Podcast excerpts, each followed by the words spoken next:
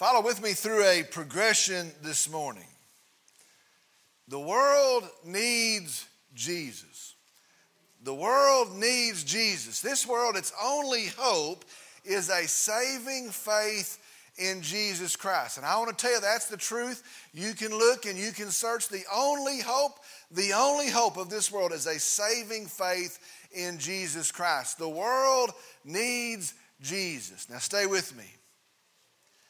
So, therefore, the world needs the gospel of Jesus Christ. Now, I want you to be sure and make that connection today. We receive Jesus by hearing and then receiving the gospel, the truth of Jesus Christ, the, the good news of Jesus Christ. The world needs Jesus, so the world needs to hear the gospel of Jesus Christ. That's how we receive Jesus. That's how we find Jesus in the hearing of the gospel of Jesus Christ. That is God's plan. Get this today, be sure and establish this today. If the world is to find Jesus, the only way is by the hearing of the gospel of Jesus Christ. If the world is to find Jesus, the only way, that is the reality, is in the hearing of the gospel of Jesus Christ. The world needs Jesus, therefore, the world needs to hear the gospel of Jesus Christ. Now, stay with me once again. Therefore, the world needs the church. The world needs the church. Now, follow that, move with me through that. The world needs Jesus. So, the world needs to hear the gospel of Jesus Christ. So, the world needs the gospel proclaiming church of Jesus Christ. The world needs the church. We need to be very sure of this this morning. If the world is to find Jesus, if the world is to hear the gospel, it's going to be from the church. The world needs the church. Now, you might ask, well, why did I take you through that progression? Why did I take you through that? It is so that we would see this morning, that we would be certain of the value of the church. We need to be very clear in the value of the church, the importance of the church, the need of the church, the urgency of the church. The world needs Jesus, and so I want you to hear me today. We've got very important things to do in the church. Do you see the value of the church? Do you then understand the value of the church? I don't know that we haven't lost that today. People say, well, they'll commit to the church and they'll get in and out of the church, or the church is a good thing, or maybe they have something for me to glean out of the church. Do you see the importance of the church? The church is a big deal. The church is an important entity. The church is the means by which they will find Jesus Christ. There is a world that is lost and that is dying, that is hurting, and they need the church. Do you see the importance of the church? Well, I'm mad at the church. Get over it. The world needs the church. Well, this church doesn't have what I like. Get over it. The world needs a church. Well, I haven't found the one that fits me perfectly. You keep looking, you pray, but listen, you get in that church because the world needs a church. The world needs Jesus. Today, we're going to continue our study of the early church, moving through the book of Acts. That's what we're doing. And as we do, God is instructing us in our church today. And I want you to see that. I want that to be pertinent. I want that to, to ring in your ears. These aren't just verses that we say, well, that was nice. That was a good thing. Listen, He is instructing us in the church today. Today, our verses are found in Acts chapter 5 verses 17 through 32, a pretty good chunk of verses. Acts chapter 5, verses 17 through 32. Our message today is entitled, The Church the World Needs. The Church the World Needs. Acts chapter 5, verses 17 through 32. I'm going to ask if you'll stand in the reverence and the honor of the reading of God's Word.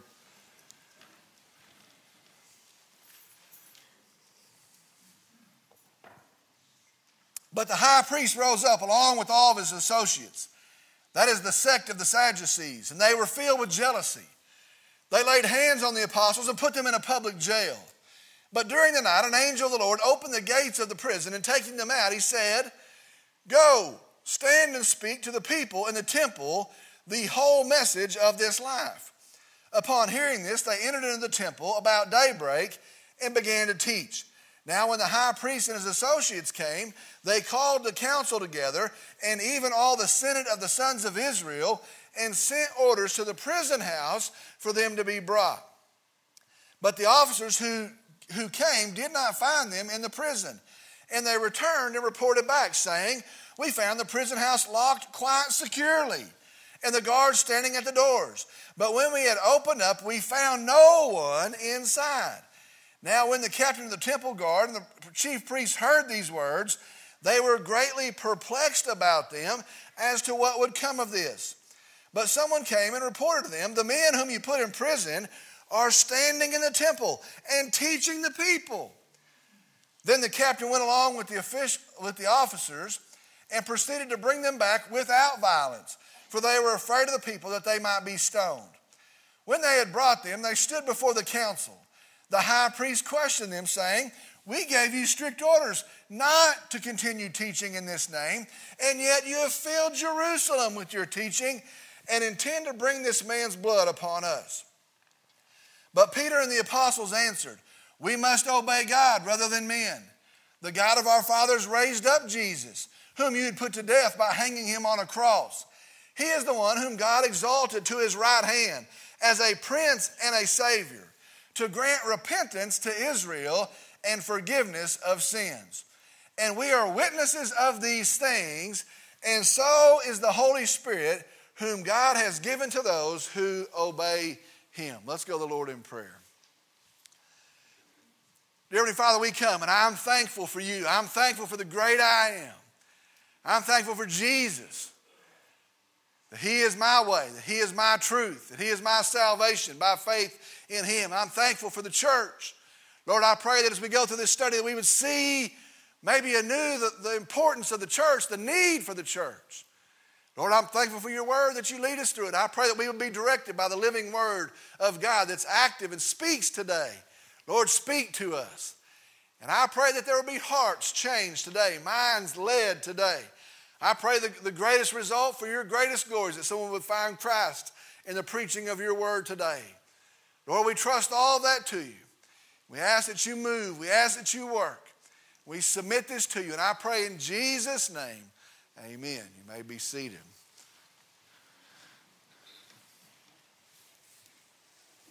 We're going to go today very quickly to our verses, and we're going to move through them. And then at the end, toward the end of our verses, I'm going to show you through three pieces of the church or three things about the church. And so the main points are going to come at the end of our verses. All right, going very quickly to the verses. Understand here at the start the context. Understand where we are at. God is working in the church. Great things are happening in and through the church. The gospel is going out. We read the account.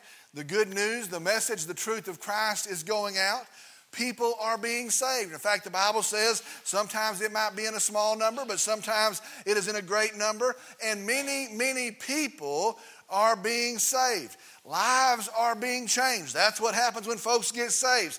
And it is a marvelous thing. Great things are happening in the church. Jesus is known through the church. Jesus is being glorified through the church. That is the context and then we come to verse 17 and it starts off and says, But. I, I want to stop here for just a second. God is moving in the church. People are, are being saved in the church. It's an awesome, marvelous thing to behold what's going on in the church. But, let me read you the rest of the verse. But the high priest rose up along with all his associates, that is the sect of the Sadducees, and they were filled with jealousy. I, I, want to make something very clear here. In the example of the early church, and to be expected in the modern church, if a church is doing what it should, if the church is preaching the truth of the gospel of Jesus Christ, if a church is committed to the truth of God's word, if God is working in that church, you should expect trouble. You should expect trouble. That's, that's, the, that's the, the, the teaching of Scripture. That's the reality of Scripture. Sometimes you think, well, that's where it's going to be fine. That's where it's going to be all dandy. Listen, if God is working in the church and you're committed to the truth of God's Word and you're preaching the gospel, you can expect trouble. Be sure if the world hates the truth and if the world hates the gospel and if the world hates Jesus, and don't be fooled because they do, it does how is it not going to hate his church? We can expect trouble in the church. Second Timothy 3 2 says, All who desire to live godly in Christ Jesus will be persecuted. Understand that's multiplied in the church as we gather as believers. There's going to be persecution against the church, there's going to be trouble in the church. Now, let me, let me say it like this, and I, I think in our time when we can uh, we can have a PR team, a public relation team, and they can spin anything anyway. And you can go on the internet and see how, how churches are upheld and heralded, and, and you can see all these things. I, I think we need to say this. If the world loves your church, if the world acclaims your church, and if there is no pushback from the world against your church, maybe you're really not in the church. And when the world brags on that church and the world's accepting of that church and the world says, you know what, we have, we have such high respect, and if the world has no pushback against the church, maybe it's because we've become so much like the world, they can't tell we are a church. Here, the high priest, and I don't know if it was Annas or Caiaphas, uh, the high priest and all the associates, most likely it was both of them, all the associates it says they were filled with jealousy. Jealousy, if you look it up in the original language, means envy, but it also has this, this weird understanding rivalry. They, they, they were competing. They're, they're rivals and they're jealous and they're filled with envy. And so the Bible says they rise up, they step up. Verse 18. They laid hands on the apostles and put them in a public jail. Earlier it was Peter and John. Now it's all 12 of them. And, and understand that. It's now all 12 of the apostles. They lay hands on them. They, they, they take them forcefully. They, they snatch them. They grab them up and they take them there to the public jail. Verse 19. But during the night, an angel of the Lord opened the gates of the prison and taking them out, he said. Verse, verse 19, an angel of the Lord. Now, I think it's kind of funny here, maybe, maybe pretty ironic. The Sadducees didn't believe in angels. But an, angel from the Lord, he, he comes and he opens the gates and he, and he leads them out. He takes them out. Verse 20. Taking them out, he said, Go, stand and speak to the people in the temple the whole message of this life. But during the night, an angel Lord opened the gates of the prison and taking them out, he said, Go, stand and speak to the people in the temple the whole message of this life. The angel says here in verse 20, Go and stand and speak to the people the whole message of this life. Go and stand, be public, speak to the people the whole message of this life. I, I, need to tell you this morning, I believe this is a big deal. I believe that this is the pattern that we hold to in the church. Now, listen very carefully. In the church, we uphold, we proclaim, we defend, we teach, and we preach the whole message of this life. And I think that was important. I think that's the pattern for us in the church. In the church, we uphold the whole message of this life. You say, well, well, what is that? Can we know what that is? Listen, it is the whole message of Jesus Christ. Well, what is that? That is the full counsel of God's Word.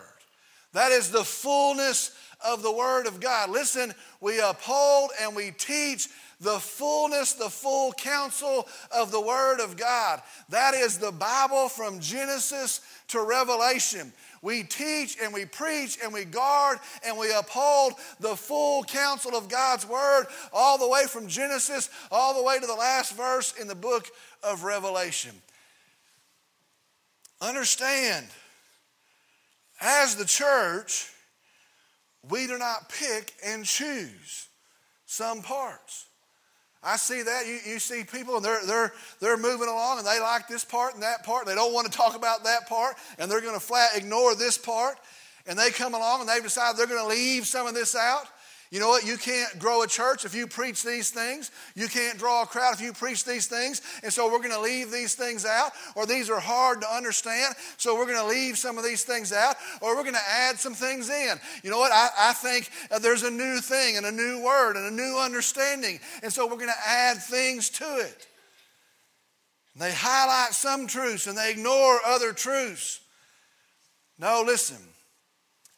In the church, we are committed to the entirety of the Word of God. Man, I can't say that. I can't say that in, in, in, in, a big enough way. We are committed in the church to the entirety of the Word of God. And somebody might say, what does that mean? We have to talk about creation as Genesis reports it, six days. Isn't that a small thing? Can't we set that aside and go to the, to the teaching of Jesus? Do we have to talk about creation as it is in Genesis? Well, we do if we're going to talk about a powerful God who recreates all things in the book of Revelation. You see how that adds up? Does that mean we have to talk about sin? Does that mean we have to define sin as God would define it? Can't we define it as Oprah Winfrey would define it? The world's not going to like that. Do we have to say God says that's a sin? Do we have to say the wages of sin is death? My lands, that's hard. The world's not going to go for that. Do we have to say our Savior will judge sin? God hates sin and will judge sin? Well, we do if we're going to talk about the Savior for sin, Jesus. If we're going to understand the, the, the great salvation that we have in Jesus, we're going to have to talk about it. Does that mean we have to say there's only one way to be saved?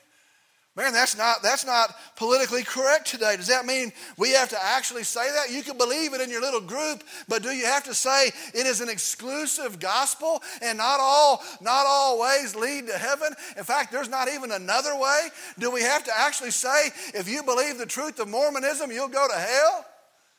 If you're following the truth, the lie of, of Islam, you'll go to hell? Do we have to actually say that? Well, we're going to have to if we're going to say there's no other name given among men by which we must be saved. We're going to have to if we're not going to count Jesus as a liar when he says, I am the truth and the way, and nobody will come to the Father but through me. We're going to have to. Does that mean we're going to have to talk about hell? Surely we can have a church and not talk about hell. Surely that's not important to the gospel. A literal hell, a place of great torment where God sends people. Are we going to have to tell people that God will send people to hell? Well, we're going to have to if we're going to talk about the glory of heaven and the Savior that got us there.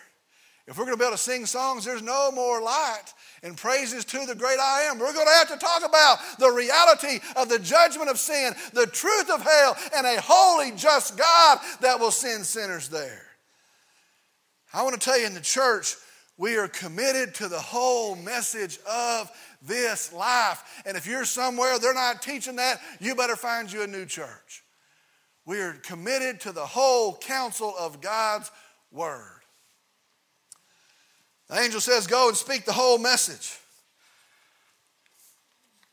Well, Mr. Angel, that'll get me killed. Can I, can I talk about the good things he has for guards and temple guards? Can I talk about a better way for life for a Roman cohort? Can I talk about that? The angel says, No, you go and you speak the whole message of this life. Verse 21. Upon hearing this, they entered into the temple, about daybreak and began to teach. First part of the verse. Daybreak, the temple's unlocked. The early worshipers are coming in. Probably those who've got something to do or going to work. Their schedule uh, puts them there early in the morning. The early worshipers come. And these folks actually go. They actually go and began to teach. Let me tell you, verse, verse 21 tells me something about the church. Verse 21 tells me something about these apostles. They were totally committed to the cause of Jesus Christ. That's, that's what I see in verse 21. Do you see if you're trying to stay alive, this is terrible advice. Do you, say, do you see if you're trying to stay out of jail, this is terrible advice. We just came from jail. This is terrible advice and yet they go and they're not concerned any longer about their comfort. They're not concerned any longer about their reputation. Their businesses are falling apart. These are a bunch of guys that have been in jail. They're not concerned anymore about their safety. They're not even concerned with saving their own lives. And with reckless abandonment, abandonment and radical commitment, they go and they teach the truth of Jesus. Friends, what are we scared of? What, what are we scared of? And I, I, I look at this, and the world's got us so buffaloed. And you know what? I, I, I don't think for the quick future we're going to be thrown in jail. We're, we're so scared that somebody think you're a kook, honestly. That somebody think you're a radical, honestly. We're so scared that we'd be considered weird. They're weird, they're weird. That, oh, they're judgmental. They think I'm lost. They're, they're some Bible thumper. They, they're, they're offensive. We're so worried that a lost world, a, a messed up world, would think we're kooks and we're offensive. We're scared of being offensive. I was thinking about this. 30 years ago, I was an offensive tackle. And 30 years later, I'm an offensive preacher.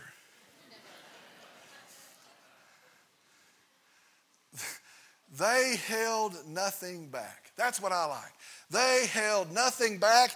Don't do this, they do that. They operate with reckless abandon. They are totally committed to the cause of Jesus Christ, and they held nothing back. Oh, for a church of people that hold nothing back. They're radically committed to the cause of Jesus Christ. All right, the rest of verse 21. Now, when the high priests and associates came, they called the council together and even all the senate of the sons of Israel. Something big's happening, and don't miss that. And sent orders to the prison house for them to be brought. Now, the rest of verse 21, they start to get some of the senate of the sons of Israel. These weren't some of the folks, some of them may have been, but they weren't probably on the Sanhedrin. Some of them may have been. They're getting ready to do something big. And, notice here, the first thing they do when the sun goes up is they go to the jail and bring these folks to us. Their first order of business was this. Now, we're going to see next week, I think it's in verse 33, that their intent's to kill them. That's their intent.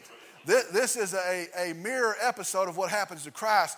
Assemble the Sanhedrin, get all of the people, because we're going to put these guys to death. There's a big thing. The first order of business is to have them brought. That's what we see, verse 22. But the officers who came did not find them in the prison, and they returned and reported back. Verse 23, saying, We found the prison house locked quite securely, and the guards standing at the doors. But when we had opened up, we found no one inside. Now, verse 23 says, it wasn't because the guards were asleep. It wasn't because the guards had, had drifted off to go check on something. It wasn't because they found a window pried open somewhere in the back. It says the place was quite secure, the place was locked, the guards were in place, and a marvelous miracle had taken place. An undeniable miracle had taken place. We went to the place, it was locked, it was shut, it was secure, the guards were there, nobody was inside. An undeniable miracle has taken place. Verse 24. Now, when the captain of the temple guard, and understand the captain of the temple guard is the second command. There's the high priest, and then there's this guy that takes care of all the, the carrying out of the things. He's the second command. Now, when the captain of the temple guard and the chief priest heard these words, they were greatly perplexed about them as to what would come of this. The words in verse 24, greatly perplexed, if you go look at, at their original understanding, their original uh, interpretation, it's a continual tense. And so the, the best I could come up with was they were continually confused. When, when dealt this hand, when explained what had gone on, they were continually confused. The, the captain of the temple guard, the, the second in command, when he hears this, it says he starts to think about what would happen. Everybody else does too. Oh, great. What's going to happen? Did, did they run off? How'd they get out? First, they start saying Jesus is alive, and now these folks in a public prison, not a private prison, a, a public uh, prison, they are gone. Where did they go? and their heads are swirling and they're wondering what's, what's going to become of this. First, we have this to deal with. Now, we've got this other thing to deal with. And they are continually confused. in the midst of being continually confused, verse 25. But someone came and reported to them, The men whom you put in prison are standing in the temple and teaching the people. Good grief, what's wrong with these people? Their heads are swirling, they don't know where they went. And some guy shows up and says, They're in the temple. They're in the temple. They're preaching. They're teaching. Verse 26. Then the captain, pretty big deal for him to go along. He's had enough of this mess. Then the captain went along with the officers and proceeded to bring them back without violence for they were afraid of the people that they might be stoned. Now, I read verse 26 and I wonder what this looked like. Where the first time they, they crash in and they grab the 12 and they lay hands on the 12 and they take the 12 to jail, to the public jail. Now they come and, and do they say, uh, Would y'all mind coming with us? Would, would y'all, we'd like to talk to you for a second. I wonder if they said, no, we're staying here, but they say they take them without violence. I wonder what that looks like. Verse 27. When they brought them, they stood before the council. The high priest questioned them. The council would always sit down and the accused would stand. And so, this large body, this large group, and I'm sure they're all there to hear the day's events, they sit down, and the accused are standing, and the high priest begins to question. Verse 28 saying, We gave you strict orders not to continue teaching in this name, and yet you have filled Jerusalem with your teaching and intend to bring this man's blood upon us. They, they say, We gave you strict instructions. Now, listen to the gravity of that. These are the people that killed Jesus. These are actually, literally, the people, the same people that killed Jesus. And so they're talking with the threat of death, with the reality of death right behind them. We gave you strict orders. We told you not to continue teaching in this name, and the threat of death is behind them. We gave you orders not to do this. I think it's interesting. They wouldn't even say the name of Jesus. Notice that in this account. They wouldn't even say the name of Jesus. I think that's pretty interesting. This, this name that we told you not to teach in, they wouldn't say the name of Jesus. So they've told them there's no more teaching of Jesus, there's no more talk of Jesus, and then yet you have filled Jerusalem with your teaching. Folks, I, I love this part, and this may be one of my favorite parts of the whole thing. Remember back when they had prayed for boldness? Lord, hear their threats and grant boldness to us. Well, now even their haters say, the city is filled with this teaching. Now, what that means is you couldn't go anywhere and not hear the truth of Jesus Christ. Everywhere you went, these guys would try to go over here and they'd hear about Jesus. They'd try to go to the market and they'd hear about Jesus. They'd go to the city gate where all the guys were and they'd hear about Jesus. And, and even their haters say, the entire city, we can't go anywhere and not hear about Jesus. Church, what if it could be said of our city? What if it could be said of Wilbarger County that it was full of the truth of Jesus and his name is everywhere and everywhere you went? We didn't talk about bad news. We didn't talk about, did you hear this happened out at the state hospital? Did you hear this happen over at the high school? We didn't talk about, did you hear about that person? Did you hear about that lady? We didn't talk about those things. But anywhere you went in our city, anywhere you went in our county, they were talking about the truth of a risen Savior, Jesus. With our kids, with our adults, they were talking about Jesus in the schools, at your workplace. They're talking about Jesus. Listen, that is the mission of Calvary Baptist Church, that the name of Jesus would be everywhere in our city.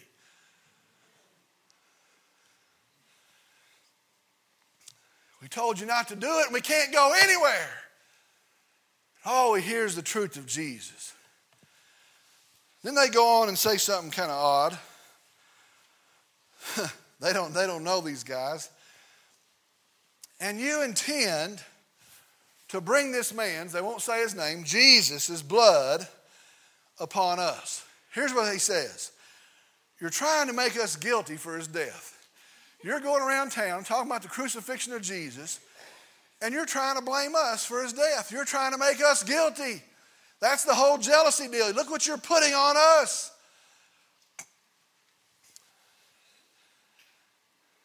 Remember before Pilate, I, I think it's, it's interesting how quickly things change here. Remember before Pilate? And Pilate comes out and says, I don't find any guilt in him. Pilate comes out and says, I don't, I don't find anything worthy of death in him.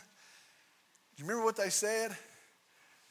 His blood's on us. Count it to us. Put it on us. Put it on our families. Put it on our sons and daughters that come after. His blood will be on us. But now before the people, they're so they're not so bold. When they were before Pilate, they said, Put it on us, count it against us. But now that the people are there, oh, don't put it on us. And now the three things that I told you about, we're going to look at in the last of this section of verses. First thing is this we see the mantra of the church. The mantra of the church. Verse 29. But Peter and the apostles answered, We must obey God rather than men. But Peter and the apostles answered, We must obey God rather than men. To obey here, if you look it up, it means to follow it means to submit, it means to conform to. And so they say we must follow God rather than men. We, we, we must submit to God rather than to men. We must conform to God rather than to men. We must obey God rather than men. I've said several times in our study that I believe in looking at the early days of the church, that God is instructing us in these, the last days of the church. Now, you've heard me say that several times. I believe as we're looking at these things, God is instructing us, looking at the early days of the church, for us as we exist in the last days of the church. Listen very carefully. For us to stand in these days, I believe this will have to become our statement. For us to exist as the church, as Jesus prepares and then comes, I believe nothing may be as important. And I want you to hear as public opinion is set now against us, as the court system is turning against us, as, as politicians and their political correctness is against us, as popular thought. I'll tell you, listen, popular thought is against us as the logic of the world. It is now set against us. It calls what we do superstition and foolishness. More than that, they call it hate filled as the world's logic is set against us. And as that ratchets up, and as that ratchets up, I want you to hear me today. The church of Jesus Christ is going to have to declare we must follow God rather than men. What if we're hated? What if they take away our tax status?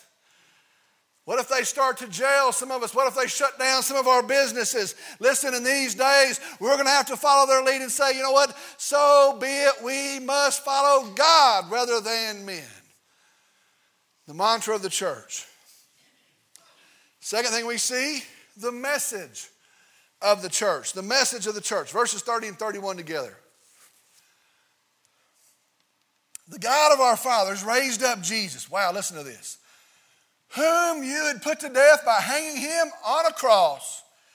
He is the one whom God exalted to his right hand as a prince and a savior to grant repentance to Israel and forgiveness of sins. Now, I want to look very carefully at these two verses.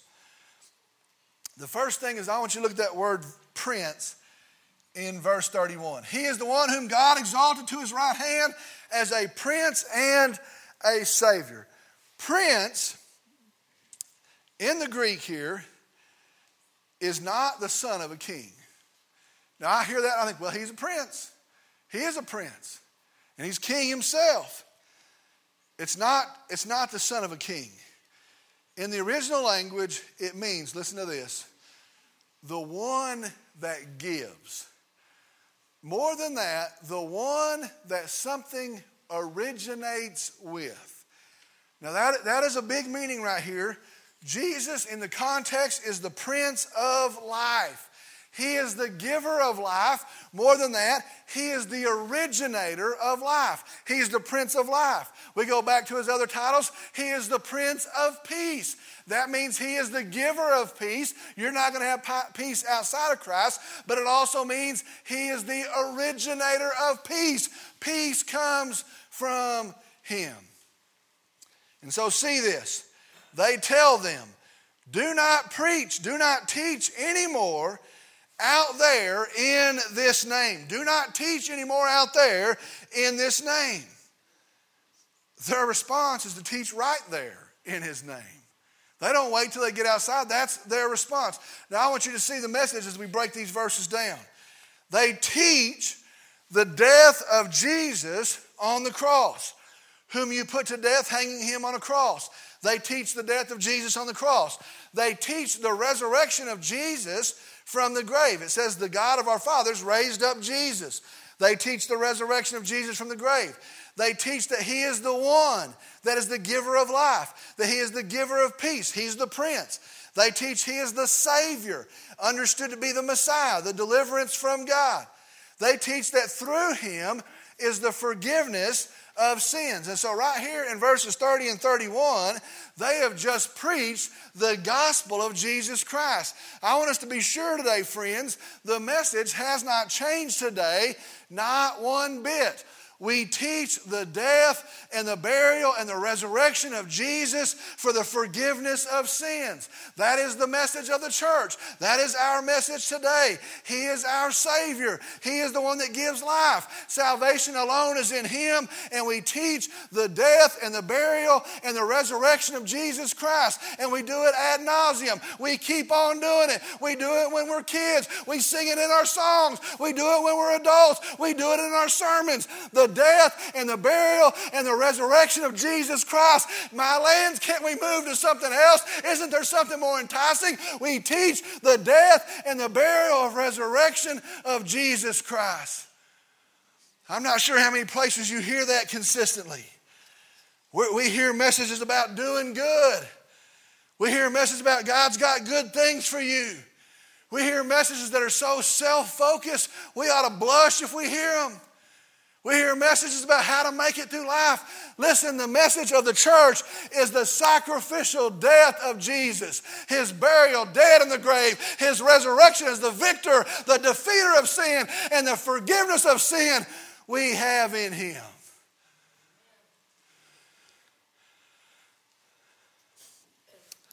I got a, a dear friend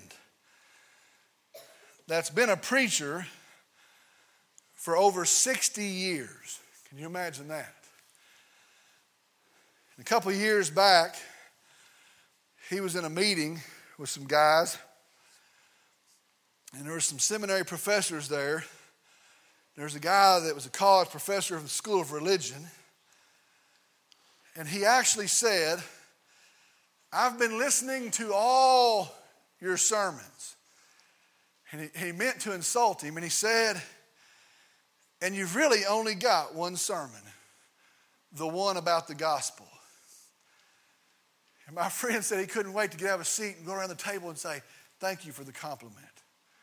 If I preach from Genesis to Revelation, I've only got one sermon the death and the burial and the resurrection of our Savior Jesus, because through him we have the forgiveness of sins. That is the message of the church. And then the last thing we see, we've seen the mantra of the church. We, we must follow God and not men. We see the message of the church, the death and the burial and the resurrection of Christ. And last, we see the mandate of the church, verse 32. And we are witnesses of these things, and so is the Holy Spirit, whom God has given to those who obey him. And we are witnesses of these things, and so is the Holy Spirit, whom God has given to those who obey him. In verses 30 and 31, they lay out the gospel, the death and the burial and the resurrection of Jesus for the forgiveness of sin.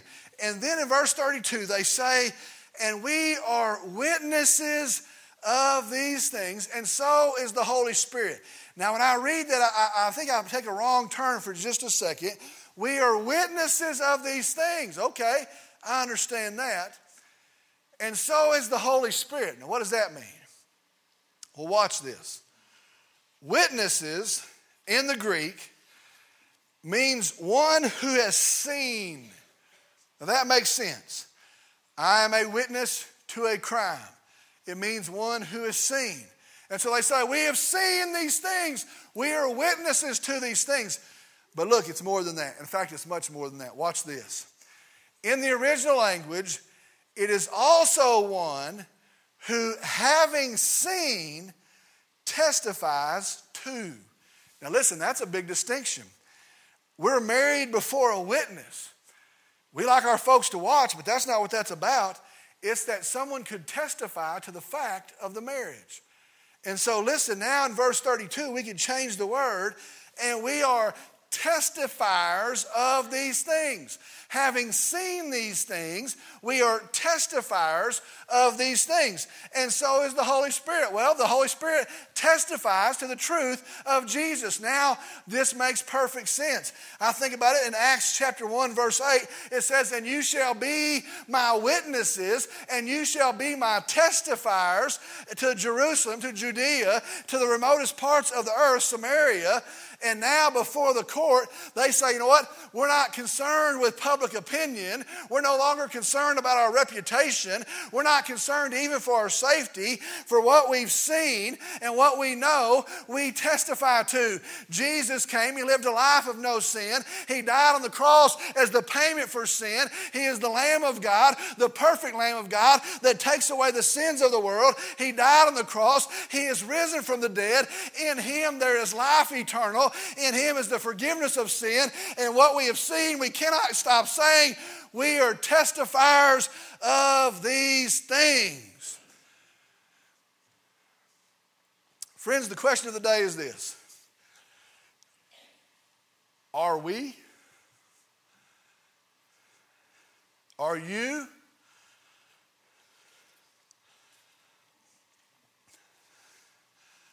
The world needs Jesus. The world is perishing outside of Jesus. The world is hurting and lost. The world needs Jesus. If we have any compassion at all, The world needs Jesus. When I said that to start off, everybody said, Amen.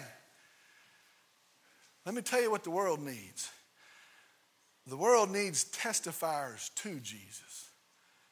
That's the answer. That's the deal. The world needs Jesus. I'm going to tell you what the world needs right now. The world needs testifiers to Jesus. The world needs your witness. The world needs my witness. The world needs a church to say, you know what, we're going to testify all the things that we know about Jesus. We're going to testify that Jesus will be known, that God will be glorified.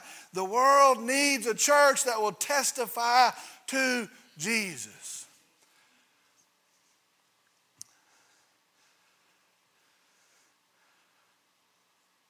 Twenty twenty.